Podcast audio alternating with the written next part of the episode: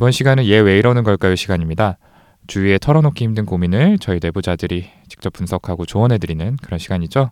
앞 시간에 이어서 허규영, 김지훈 선생님 두 분이 오늘 시간 함께하겠습니다. 그럼 오늘은 어떤 사연이 준비되어 있는지 우리의 사연 요정 윤희우 선생님 대신에 김지훈 선생님께서 읽어 주시겠습니다.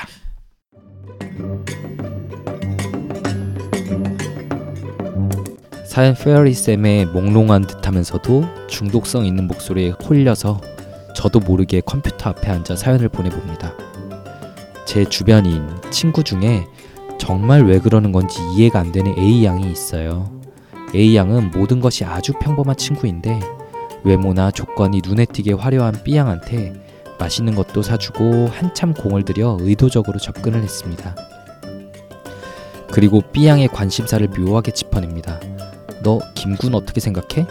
그 남자도 너한테 관심 있는 것 같던데. 아, 어머, 키 크고 잘생긴 그 남자랑 너랑 은근 너무 잘 어울린다. 하면서 주변에 핫한 남자랑 또 연결을 시켜주려고 해요. B양은 이런 친구 A를 너무 고맙게 생각하게 되죠. 내 마음을 짚어주고 옆에서 도와주는 천사 같은 친구라고. 그런데 여기서 끝나는 게 아니에요. A양은 B양을 특별한 이유 없이 슬슬 피하다가 어느 날 갑자기 일방적으로 절교를 선언하게 됩니다. 문제는 이게 한두 번이 아니라는 거예요. A양은 처음부터 김군에게 관심이 있었고 김군이 관심을 가질 만한 조건에 B양에게 접근을 하는 거였어요. 이런 식으로 거의 매년 한두 명의 대상에게 접근하고 버리고 이런 게 반복되고 있습니다. 절교의 이유는 딱 두 가지 중에 하나였어요. 1번 만약 B양이 김군과 진짜 가까워지면 왜 나는 안 끼워주냐면서 맹렬히 비난하고 절교. 2번. 만약 B양이 김군과 가까워지지 못하면 외면하에서 절교. 결국 B양이 성공하든 못하든 다시 새로운 대상인 C양과 박군을 찾아 떠나더라고요. 그리고 A양은 B양을 뒤에서 혼자 엄청 따라하고 있었어요. 똑같은 귀걸이, 가방, 모자, 구두는 물론 SNS의 배경이나 카톡의 프사까지도 비슷하게 한다는 걸 알게 되었어요. 이 친구 대체 왜 이러는 걸까요? A양에게 있어서 B양은 김군으로 가기 위한 자신의 아바타 뭐 이런 건가요? 아참 그래서 중요한 거 한 가지 빠뜨린 게 있어서요. A양이 B양을 타겟으로 정해서 접근할 때 정말 집요해요. 하루에 카톡을 100개씩 보내기도 하고요. 거의 매일요. 1년 이상. 자기가 집착 쩌니까 그리고 널 사랑하니까 피할 생각하지 말라면서요. 웃으면서 말하는데 이게 참 거절하기도 못하고 힘들어요. 저도 얼마 전까지 B양의 위치에 있어 봐서 A양의 집착의 늪에서 탈출하느라 너무 힘들었어요. 때마침 김군이 유학을 가서 그렇지 안 그랬더라면 진짜 어떤 쪽을 택해도 욕먹을 것 같고 통제가 안 되더라고요. 참고로 김군 유학 떠난 후 A양은 새로운 대상 박모군에게 다가가기 위해서 다른 C양에게 열심히 공을 들이고 있더랍니다.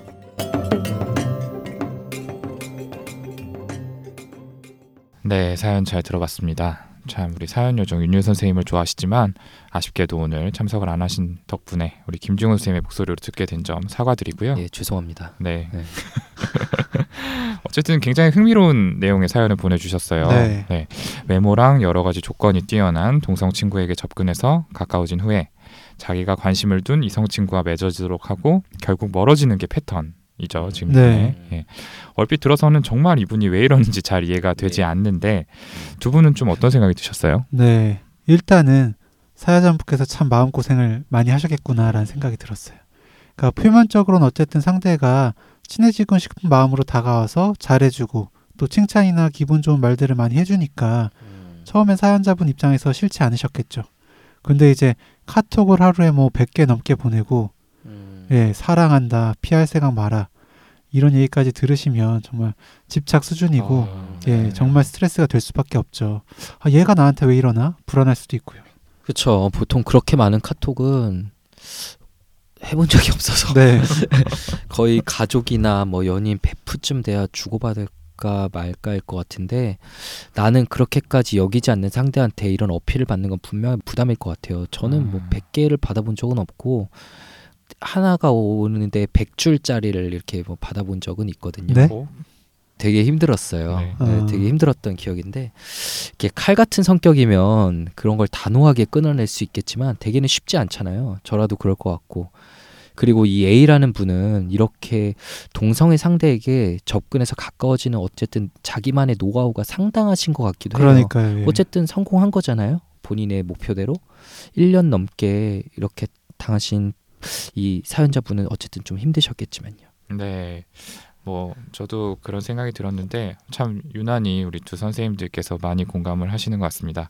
역시 비주얼이 뛰어난 두 분이기 때문에 이런 식의 곤란한 상황에 특히 많이 공감이 되시는 게 아닌가 이런 생각이 드네요. 되게 네.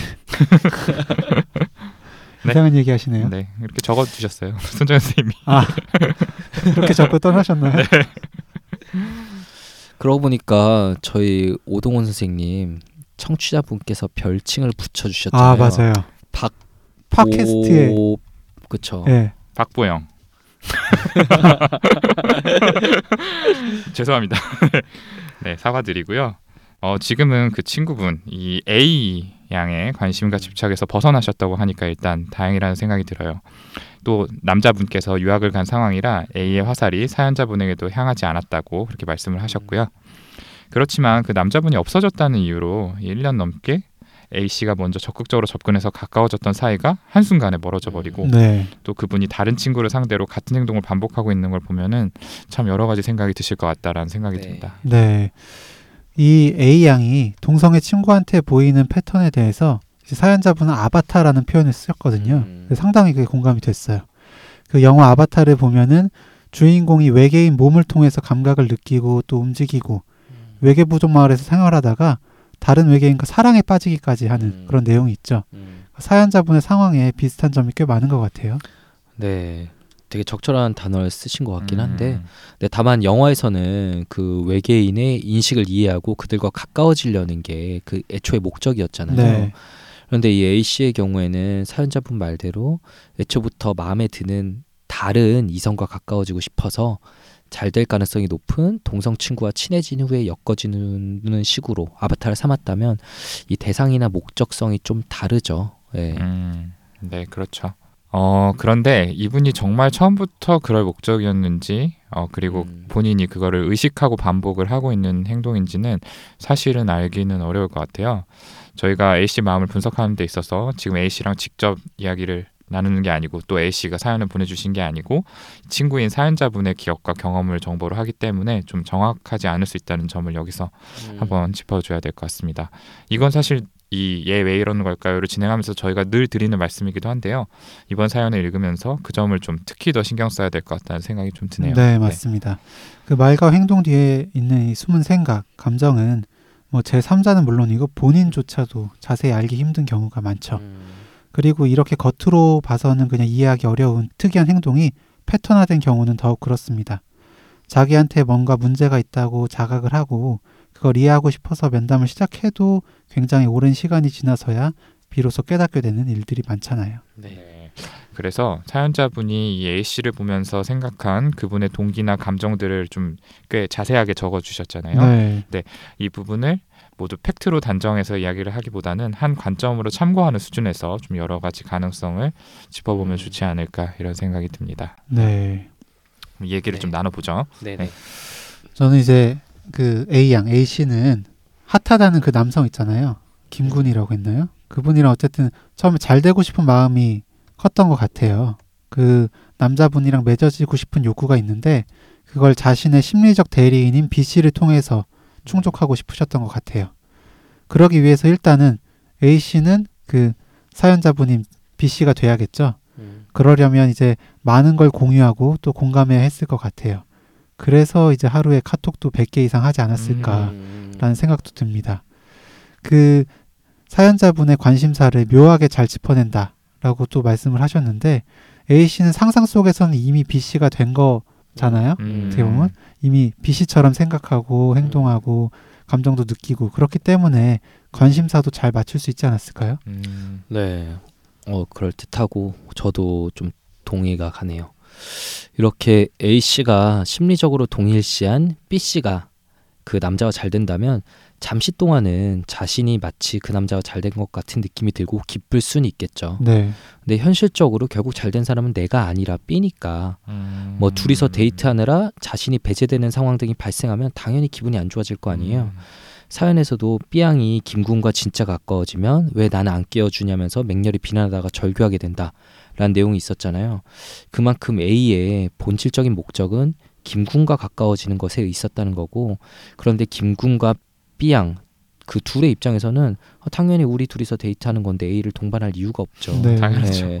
네. A 씨가 B양을 통해서 나 자신이 김군과 가까워진 것이라고 인식하는데 이런 상황을 겪게 되면 좌절하고 분노 이런 감정적을 느낄 거고요. 이런 부정적인 감정을 느낄 거고 그 감정을 B 씨에게 투사하고 절교하게 되는 그런 음. 식으로 흘러간 게 되는 게 아닌가 싶습니다. 네. 네 네. 어, 반대로 B 씨가 이 남자와 잘 안 된 경우에 대해서도 좀 음. 생각을 해봐야 될 것 같은데요. B 씨가 남자와 잘 안 된다면은 이때도 A 씨는 본인이 거절당한 것과 같은 느낌을 음. 받을 것 같아요. 네. 네. A 씨는 여기서 더 자존감이 손상받는 것을 막기 위해서 B 씨와의 친구 관계를 깨버리고 헤어진 거는 내가 아니라 B야라고 음. 좀 갑자기 좀 분리를 할 수도 있을 것 같습니다. 네. 그러면서 자기를 좀 위안을 하는 거죠. 어차피 B와 가까이 지낸 거는 상대적으로 부정적인 자기 이미지를 대체하기 위한 어떤 동일시의 과정이었기 때문에 음. 그런 심리적인 이득을 얻을 수 없다면 관계를 유지할 이유도 당연히 없겠죠. 음. 네. 네. 어쨌든 좀 얘기를 하다 보니 이 A 씨의 핵심을 짚는 단어는 낮은 자존감, 부정적인 자상이라는 생각이 드는데요. 네, 맞습니다. 네. 이렇게 A 씨가 B 씨와 같은 친구들에게 느끼는 어떤 심리의 변화는 상대를 본인의 환상을 충족시켜 줄 수 있는 대상으로 섣불리 좀 이상화, idealization 했다가 결국 그 과도한 기대를 충족받지 못하면은 극도로 폄하해 버리는 과정으로 볼 수도 있어요. 네, 이걸 devaluation이라고 하는데요. 그래서 이상화 평가절하, idealization and devaluation이라고 이런 현상을 지칭하는 용어가 있죠. 네. 이런 왜곡된 생각은 자기 이미지가 안정적으로 자리 잡지 못하거나 비정상적으로 과대한 것이 특징인 B군의 성격에서 특징적으로 나타납니다. 네. 특히 경계성 인격 환자분들 같은 경우에 대인 관계에서 이런 극도의 감정 변화를 느끼기가 쉽고 음. 그 과정에서 막 타해나 자해와 같은 극단적인 행동 문제로 이어지기도 해요. 물론 지금 이분 같은 네. 경우에 해당되는 문제는 아니지만 네. 또 이제 그리고 A 씨는 이제 사연자분을 과도하게 이상화하고 동일시하려는 그런 모습에서 저희가 낮은 자존감과 부정적인 자기 이미지의 가능성이 있다라고 말씀을 드렸는데요. 동일시에 대해서 잠깐 좀 말씀을 드릴게요. 이제 동일시는 자신이 다른 사람과 닮아가는 무의식적이고 자동적인 정신 과정입니다. 그러니까 그 대상은 뭐 사랑하는 사람이 될 수도 있고 혹은 뭐 싫어하거나 무서워하는 사람이 될 수도 있어요. 그 정신 역동적으로는 오이디푸스 컴플렉스 오이디푸스 컴플렉스와 연관이 되어 있는데요. 어 이제 남자 아이가 어머니를 사랑하고 어머니의 사랑을 얻고 싶은 거예요. 근데 사이에 아버지라는 강력한 존재가 있잖아요.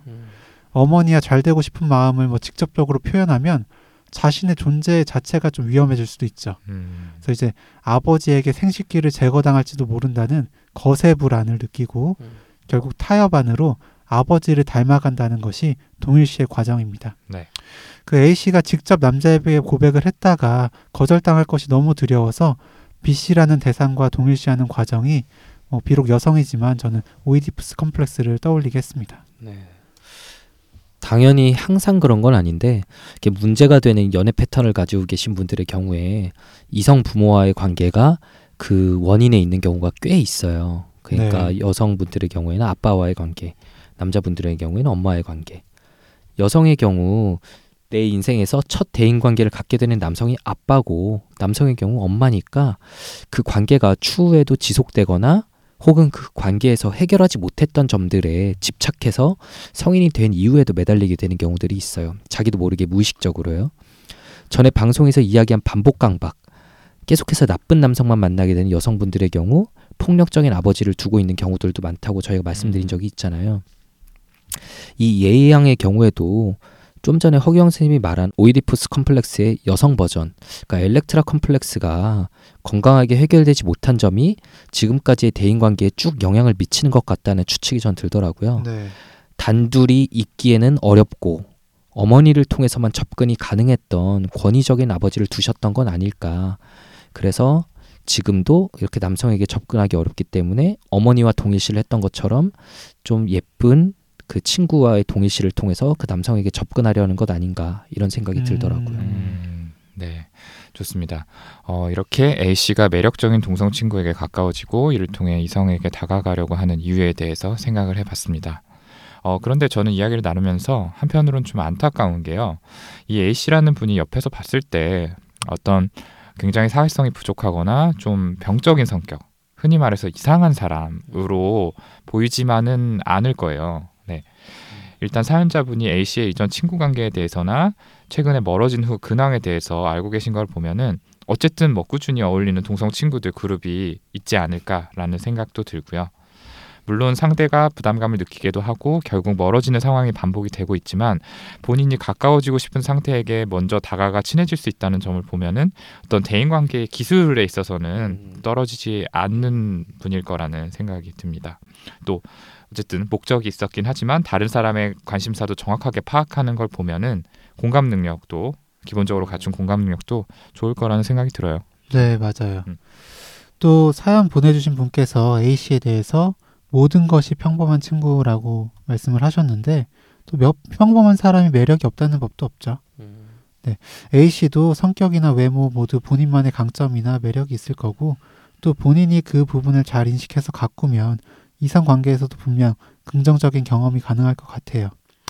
다만 지금은 이제 아바타 만들기에 집착하시고 결국 동성 친구들과도 반복해서 멀어지는 비적응적 행동을 보이시는 게 좀 안타깝습니다. 네. 어쨌든 정말 본인이 그 누구보다도 본인이 손해 보고 있는 거라서 아깝긴 하네요. 안타깝고. 예. 모든 사회적 경험들이 마찬가지지만 연애도 경험이 깡패라 일단 부딪혀서 깨져보고 하다 보면 느는 거니까요 라고 적어주셨는데 네, 이거 손정현 선생님의 경험을 이렇게 적어주신 것 같아요. 음. 네. 수많은 연애를 통해서 결국 음. 성공적인 결혼에 도달했다라고 저희가 포장을 좀 그러네요. 해주도록 하죠. 예. 본인의 감정에 솔직해지고 거기에서 도망치지 않고 용기 있게 행동으로 옮기면 참 좋을 텐데 말처럼 쉽진 않은 일이긴 하죠. 네, 네. 그렇죠. 지금 이분이 그걸 못 해가지고 결국에 이런 식으로 좀 일종의 회피를 하고 있지 않나 네, 라는 생각이 맞습니다. 듭니다. 네. 네, 좋습니다. 그럼 이제 마지막으로 만약 A 씨께서 듣고 계시다면은 저희가 이분께 좀 어떤 조언을 드릴 수가 있을까요? 음, 그 저희가 계속 말씀드린 부분이 좀 중요하지 않을까요? 지금부터라도 본인의 장점을 찾고 좀 꾸며 나가시기를.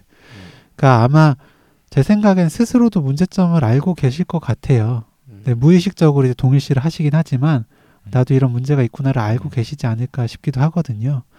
두려워서 이제 상황에 직면하기 어려울 뿐 만약에 도움을 받으신다면 훨씬 건강한 대인 관계도 하고 사랑도 하실 수 있게 되지 않을까 생각합니다.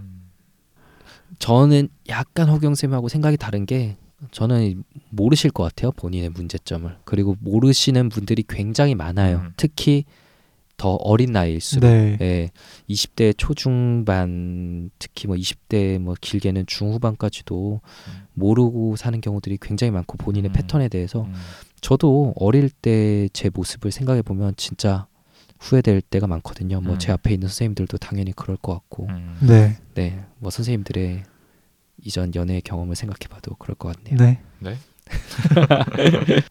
A 씨의 어쨌든 이런 대인관계 패턴들은 여러 미성숙한 방어 기제들을 사용하고 있기 때문에 계속돼서 반복되고 있는 거거든요.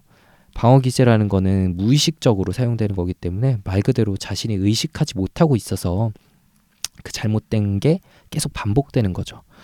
오늘 A 씨의 사연 그리고 저희의 해석을 들은 청취자분들께서 아 이거 좀 너무 미성숙한 그리고 유치해 보이는 심리 아닌가 혹은 너무 유치하게 해석한 거 아닌가 이렇게 생각하실 수도 있을 것 같은데 음, 방어 기제라는 것 자체가 원래 좀 그렇게 유치하거든요. 그죠 비논리적이고 그쵸, 비논리적이고. 네, 워낙 그렇죠. 그렇기 때문에 저는 A 씨가 주변에서 만약 누군가 이런 것들을 좀 조언하고 직면시켜 줄 수 있는 진정한 친구가 있다면 정말 다행일 거라고 생각을 하고요. 그렇지 않아도 웬만하면은 조금 더 나이가 들면서 언젠가 아, 나는 왜 이렇게 친구가 다 없어졌지? 음, 이전에 있던 친구들이 왜 없어지게 된 거지?